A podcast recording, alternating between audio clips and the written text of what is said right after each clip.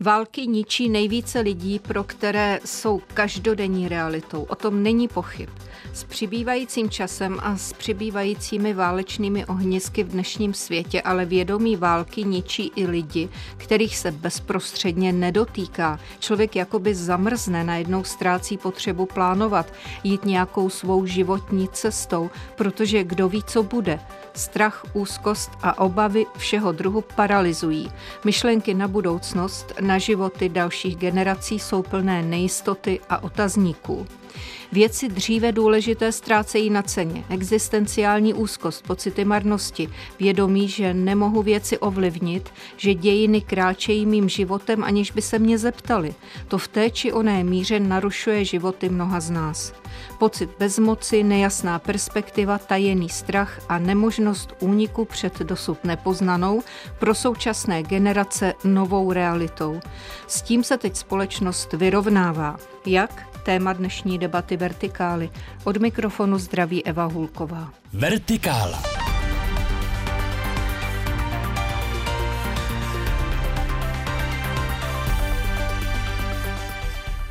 Našimi dnešními hosty jsou ve studiu Českého rozhlasu v Olomouci profesor Peter Egit Tavel, římskokatolický kněz, člen Dominikánského řádu, psycholog a psychoterapeut, bývalý děkan a současný proděkan Cyrilometodějské teologické fakulty Univerzity Palackého. Pane profesore, moc děkuji, že jste si udělal čas. Vítejte. Dobrý den. A ve studiu Českého rozhlasu v Plzni je Karel Šimr, rovněž vysokoškolský pedagog, působí na Teologické fakultě České univerzity v Českých Budějovicích, farář Českobratrské církve evangelické v Chrástu u Plzně, angažuje se mimo jiné v oblasti krizové pomoci a působí jako koordinátor psychosociálního intervenčního týmu České republiky.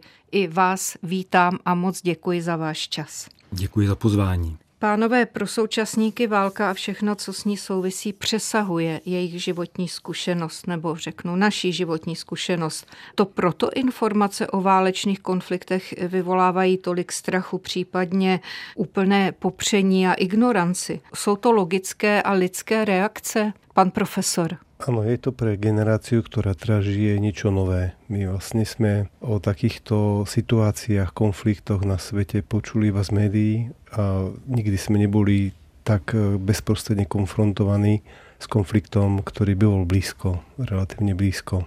Táto generácia na to nie je pripravená a všetky tie reakcie, o ktorých ste hovorili na začiatku, ľudí sú prirodzené ľudstvo ako také nezažilo alebo málo zažilo storočí, kedy by to bolo bez vojny úplne. To znamená, že ľudia v minulosti tu a tam konflikt prežívali, alebo aj také ako nejaké väčšie morové alebo iné kataklizmy, ktoré v Európe boli alebo na svete boli. Ale táto generácia naozaj žila už niekoľko desaťročí v kľude a v miery, v blahobite, teda keď hovoríme o Českej republike, o Slovenskej republike alebo o Európe a naozaj nám narastla generácia, ktorá, alebo vyrastla generácia, ktorá nepozná nič podobné. Pan eh, doktor Šimr, jak to vidíte vy toto? Protože budeme asi hodně mluvit právě o těch obavách a nejistotě, tak já bych měl na počátku potřebu spíš zdůraznit, že ta paleta těch reakcí je přece jenom širší než jenom strach nebo, nebo popírání. Například my sledujeme v té oblasti psychosociální krizové spolupráce, že tou vlastně první a nejčastější reakci na nějakou krizi je spíš pomoc a solidarita mezi lidmi. A samozřejmě jsou tam i další věci, možná i třeba pro někoho určitý eh, pocit třeba dobrodružství, se kterým se vydává, ať už s humanitární pomocí, nebo třeba bojovat eh, na Ukrajinu. Jo? Čili ta paleta je velmi široká, nejsou to jenom obavy. A to dosud nepoznané, ten válečný stav? Tak je to nové v tom, že je nám to blíž než, než dřív. My jsme samozřejmě vždycky sledovali, aspoň ve večerních zprávách, jak se válčí na různých místech světa. Teď se nás to dotýká víc, ať už tou teritoriální blízkostí, ekonomickými dopady, politicky soužitím s lidmi, kteří přichází z Ukrajiny, takže v tom je nám to blíž. Vy jste oba jednak vzdělaní, jednak moudří mužové, orientujete se v krizových situacích, v tom, jak dopadají na psychiku lidí. S ohledem na dnešní pořad můžeme klidně říci na duše lidí. Dovolte osobní otázku. Jak se s tou nastalou realitou vyrovnáváte vy? Pomáhají vám vaše profese, odbornosti, víra v Boha, ustrojení osobnosti nebo co? Moje reakcia sa ničím nevymýka reakcii iných ľudí. Podobne ako ostatní mám obavy, strach, občas ma prepadne úzkosť. Takisto mám tendenciu, ako hovoril kolega, pomáhať alebo nejak sa aktivizovať v tej intervenčnej nejakej oblasti úplne prirodzene reagujem ako ostatní. Tým pádom aj ľudí, ktorí za mnou prichádzajú, buď ako v rámci terapie alebo v rámci nejakej pastorácie, im rozumiem a veľmi autenticky viem v tej situácii s nimi byť. A k tomu, ako sa vyrovnávam s tým všetkým, tak eh, som veriaci človek a verím, že všetko, čo sa deje, má zmysel Verím aj to, že keď e, sa modlím, že Boh to berie vážne a že môžem ovplyvňovať dejiny, tak i keď nemám ako priamy impact toho, že sa pomodlím a bomba spadne alebo nespadne, tak e, jednoducho verím, mi pomáha vlastne taká viera, taká všeobecná viera mi pomáha v Boha, že nie sme zabudnutí, že to má nejaký zmysel, že Boh v tom všetkom s nami je. Tak já si v té situaci uvědomuju hlavně asi to, že ta nejistota, která je s tím spojená, je vlastně obecnou, běžnou situací člověka, kterou si většinou příliš neuvědomujeme právě v těch dobách, kdy ty věci v životě jdou dobře, ale oni jdou špatně někdy v osobním příběhu. To nemusí být nějaké velké společenské krize, války, katastrofy. Takže to, že čelíme určité nejistotě, a že vlastně musíme se opírat o věci, které možná jsou skryté, nejsou viditelné, tak to je to, co si asi uvědomuju teď víc spolu i s ostatními lidmi, tak se snažím hledat možná právě víc ty skryté zdroje. Pan profesor Tavel to už naznačil, hovořil o své víře. Obecně, jaká je podle vás v takovýchto těžkých situacích síla modlitby? Dá se říci, že věřící přeci jenom mají nějakou oporu v tom? Chcem povedať nejakú takú svoju tézu, ktorú dobre je na začiatku povedať. Často sa zo spirituality alebo aj z religiozity alebo z nejakého vzťahu k Bohu robí taká nejaká tabletka na ukľudnenie alebo nejaký návod na riešenie. Myslím si, že vzťah k Bohu a vôbec život s Bohom je niečo oveľa viac. Vidíme, jak skončil sám Ježiš, e, nie veľmi e, ako slávne, a vidím, jak skončil ten eh, kajúcník, ktorý vedľa neho tiež zomieral a prosil, že mu, že mu neuľavil, ale mu slúbil väčší život. No a v tomto zmysle vlastne ja aj vnímam vieru, že, eh, že nás Boh nevylúčil zo všetkých ťažkostí, ktoré v živote máme, že eh, nám sľubuje niečo veľa viac, nejakú perspektívu, väčší horizont a sľubuje nám to, keď nás nazýva priateľmi a hovorí o nás veľmi pekne a dokonca nám dovoluje ho nazývať otcom, že je s nami v tom všetkom. A to je to, čo mi viera dáva. Ale to, aby som sa pomodlil a bolo by mi lepšie, to sú také skrátky, ktoré ja nemám ako v svojom živote. Si myslím, že Boh nás necháva, že nám dal všetko, čo potrebujeme, že je s nami, je veľmi blízko, je každú sekundu so mnou aj v tomto rozhovore. Verím, že teda je tu s nami, ale máme slobodnú vôľu a rozhodujeme sa.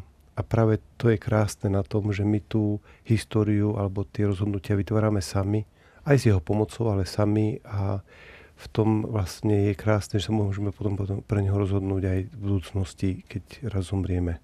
A pane faráři Šimre, jak vy pohovoříte o síle modlitby a o tom, jak zdali je nějaký rozdíl mezi vnímáním této situace mezi věřícími a ateisty? Já se snažím nebýt příliš zbožný v tom rozhovoru našem o těch tématech. Samozřejmě pro mě... Když Ale zase mluvil, jsme v té vertikále, ano, víte? přesně tak, přesně tak. Když jsem mluvil o těch skrytých zdrojích, tak samozřejmě i pro mě ta víra je ten způsob, jak z nich čerpat.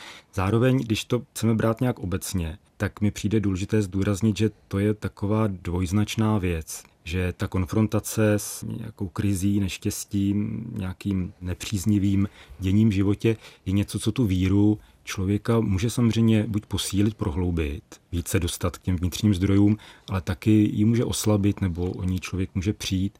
Takže je to vlastně takové velmi, velmi dvojznačné. Ano, samozřejmě modlitba, rozjímání, čili to jsou ty formy, kterými eh, vlastně máme možnost nenechat se vláčet, nenechat se zmítat těmi vnějšími obrazy, tím děním okolo nás a nějak se zakotvit v něčem, co to přesahuje, co má v sobě ten rozměr vděčnost, eh, vděčnosti, chtěl jsem říct věčnosti, ale samozřejmě ta vděčnost tomu taky patří. Spíše z psychologického hlediska otázka, kam patří strach a úzkost konkrétně z války nebo z válek a z nepředvídatelného vývoje na té stupnici stresoru.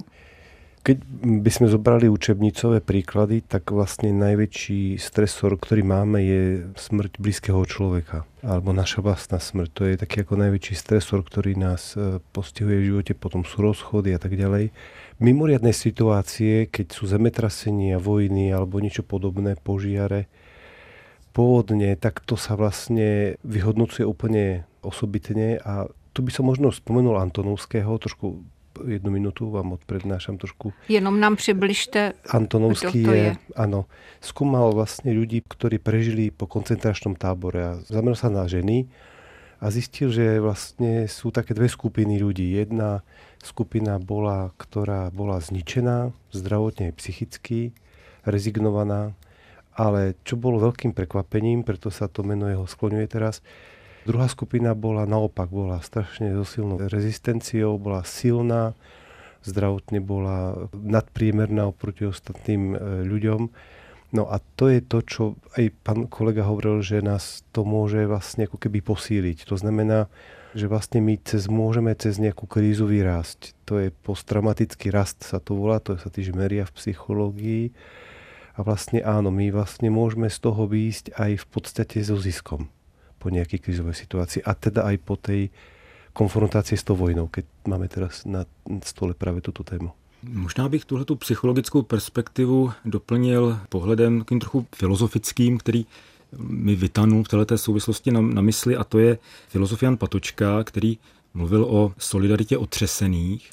Právě reflektoval ty válečné konflikty a situace, které v nich nastávají, konkrétně situace lidí, kteří jsou nejblíž vlastně tomu dění, lidé na frontě z obou stran, kteří právě čelí masivním způsobem té mezní životní situaci, nejistotě, ohrožení života, zároveň obrovské blízkosti eh, mezi sebou. A vlastně mluvil o tom, že v této situaci, kdy jakoby ta každodennost najednou ztrácí smysl, je spochybněná, tak vlastně člověk nějak víc vnímá ty věci, které přichází z jiného, z jiného břehu, z jiného směru, které jsou o ničem jiném než o té každodennosti, všednosti a vlastně to je něco, co ti lidé, kteří jsou tomu blízko, vlastně sdílí, co je navzájem posiluje a co je naopak také odcizuje potom třeba od těch lidí, kteří jsou dál, kteří jsou v týlu, od jejich blízkých, od jejich rodin. Známe to třeba od válečných veteránů, kteří se vrací domů a najednou zjišťují, že jim nikdo nerozumí a že tam neprožívají to intenzivní, hluboké, to, co prožívali v té mezní situaci. V posledních letech, řekla bych, eh, se společnost jako potýká s různými druhy strachu. Vlastně to začalo už za covidu, potom válka na Ukrajině, další konflikty. A teď já přednesu svůj naprosto laický názor, poprosím vás o odborný komentář. Mně se zdá, že zejména u mužské populace je to jako takový tajený strach, že muži se za tyto pocity stydí, kdežto ženy, matky, babičky, tak těm není jako za těžko přiznat nepříjemné pocity, úzkosti. Je tento genderový pohled v uvozovkách eh, na válku a na všechen ten zmar, má to nějaké opodstatnění? Vidíte tam rozdíl, pane profesore Tavele? Bol som kvôli tomu ticho, že ja vlastne nič také v svojej praxi, ja neviem, možno keby som si urobil rešerž nejakej literatúry a výskumov, tak by to bolo inak, ale v svojej praxi nevidím. To znamená, aby som to tak nejak rozdelil, že typicky mužské a typicky ženské reakcie, nevnímám to. Zkuste vy, kolega, či hmm. vy niečo. Já jsem totiž eh, zjistila, ale to jsou naprosto laické rozhovory se uh-huh. známými a takže muži o tom spíš nechtějí mluvit, nebo se to snaží nějak bagatelizovat, nebo jak si politizovat, ale osobní pocity o ty se nedělí, kdežto ženy s tím nemají problém. I na sociálních sítích v různých debatách jsem to takto vyčetla. Pane Šimre. Tak já myslím, že máme prostě různé strategie zvládání eh, nějakých zátěžových eh, situací a, a krizí a obav. A bez pochyby asi ta typicky mužská a typicky ženská reakce a typicky dětská jsou jiné, ale Nepovažoval bych to tak, že jako jedna je správná, jiná špatná. Bez pochyby na všechny nás to nějakým způsobem doléhá. Myslím, že to, co na, na nás nejvíc doléhá, je ta dlouhodobost. Jo? My, my vlastně u těch neštěstí Viděli jsme to třeba u té nedávné střelby na Filozofické fakultě. Dokážeme velmi dobře jakoby se spojit, stmelit, reagovat na tyhle ty události, které se stanou a teď prostě se s nimi musíme nějak vyrovnat. Kdežto v případě té, té války, válečných konfliktů v naší blízkosti, ale vlastně začalo to už za covidové pandemie, to jsou eh, krizové události, které mají nějaký průběh a vlastně strašně dlouho se vlečou. Není tam žádný výhled a to je to, co vlastně strašně těžko umíme s tím zacházet, protože to trvá dlouho, protože jsme z toho unaveni. To říká Karel Šimr, vysokoškolský pedagog, který je společně s Petrem Egidentavelem, rovněž vysokoškolským pedagogem, oba jsou také faráři, jsou hosty této debaty Vertikály, jste na vlnách Českého rozhlasu Plus. Posloucháte Vertikálu. Aktuality, reportáže a rozhovory z duchovního světa doplněné debatou o věcech mezi nebem a zemí. Poslechnout si je můžete také na webu plus.rozhlas.cz, v aplikaci Můj rozhlas a v dalších podcastových aplikacích. Z toho, co jste zde řekli, pánové, se mi zdá, že ta lidská solidarita je takový významný pilíř eh, při tom zvládání stresových situací tohoto typu. Je to tak? Za mne určitě.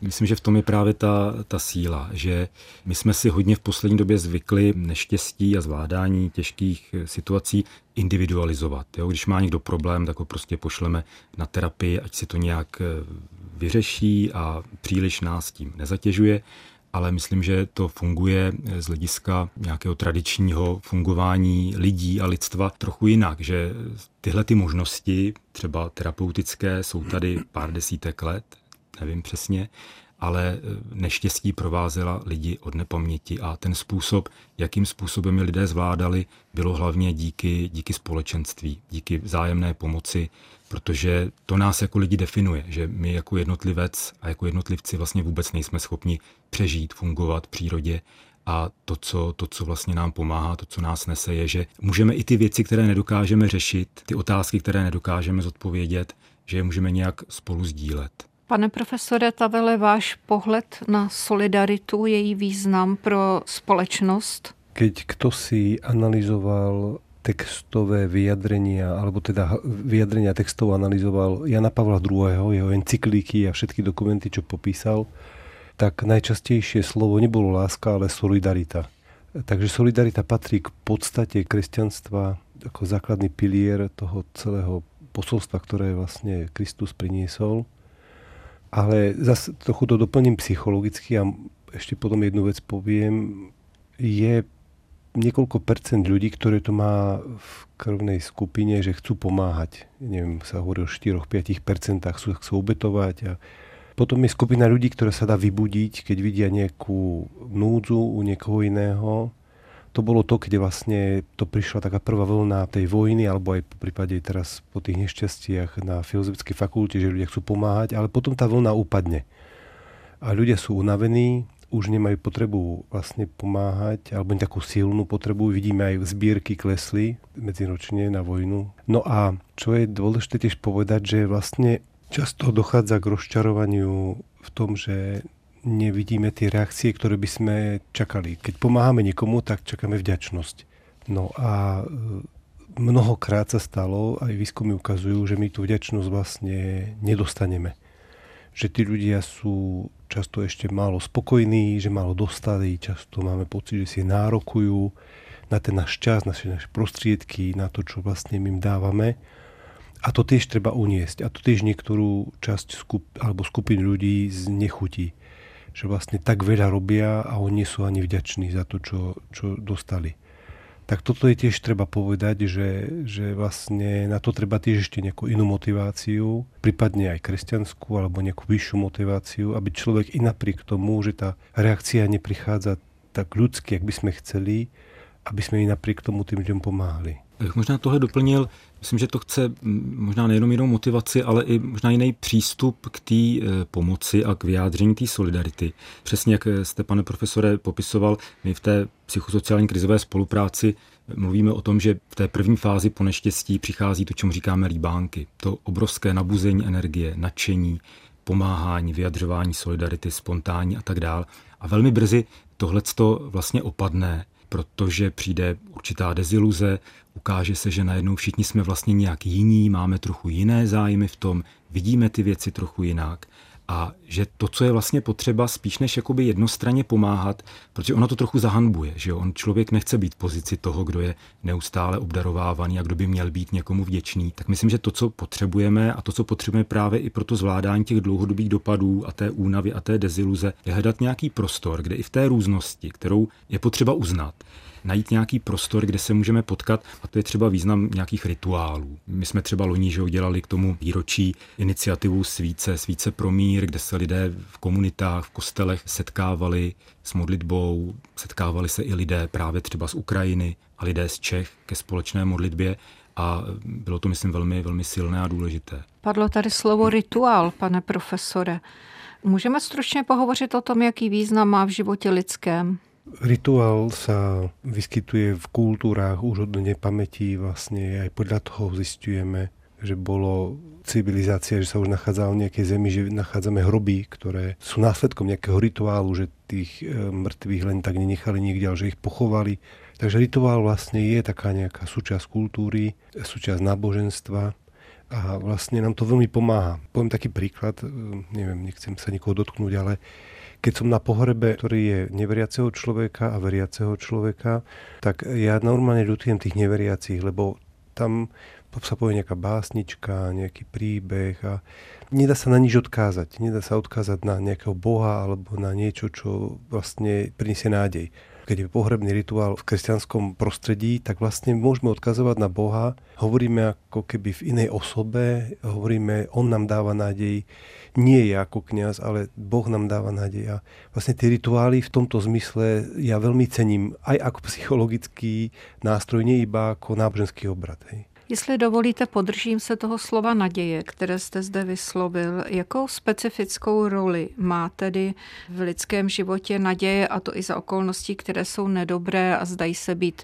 bezútěšné? Pan Šimr. Tak biblickým obrazem naděje kotva. Že Čili je to něco, co člověka drží, co se může opřít, aby nebyl zmítán těmi vlnami toho, co se děje okolo něj, aby měl prostě nějaký pevný, pevný základ, který vlastně, ale a to je to, co právě patří k té křesťanské naději a co ji odlišuje třeba od nějakého pouhého optimismu, víry, že to bude dobré a že všechno dobře dopadne, že vlastně to, kde ta kotva je jaksi zachycena, tak to je něco, co přesahuje tu naší zkušenost, to, kam dohlédneme, čili přesahuje vlastně až třeba za ten obzor tohoto času a tohoto života. Keď môžem vyvážiť tú svoju pesimistickú poznámku na začiatku, to je najväčší náboj náboženstva, že máme nádej. Keď máme v niečom vlastne naozaj know-how, alebo proste to, čo môžeme obdariť ľudstvo, kultúru, je, že prichádzame s Kristom, ktorý stal z mŕtvych. Či to bude dobre teraz, nevieme, ale vieme, že to dobre skončí, lebo tam niekde nás čaká Boh, ktorý nás miluje. Takže toto je naozaj niečo, v čom sa cítim dobre, verím v to a vlastne, keď to zoberieme psychologicky, Frankl tiež hovorí, že keď máme nejaký zmysel alebo niečo, čo môžeme vidieť ten horizont, že to skončí, tak máme veľkú sílu prežiť aj tú situáciu, hoci je ťažká.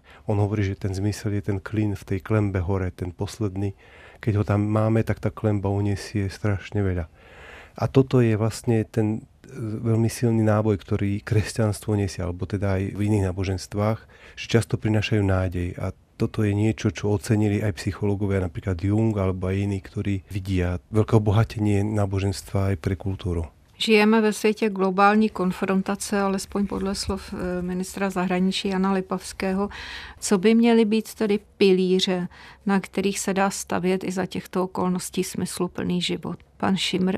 To, že žijeme v nejistém světě, je normální stav. Vždycky to tak bylo, vždycky to tak bude a je důležité si uchovat jednak vděčnost za to, co je dobré a myslím, že máme být za co vděční a uchovat si tu naději tam, kde ty věci kolem nás se zdají nepříznivé a zlé. Pane profesore.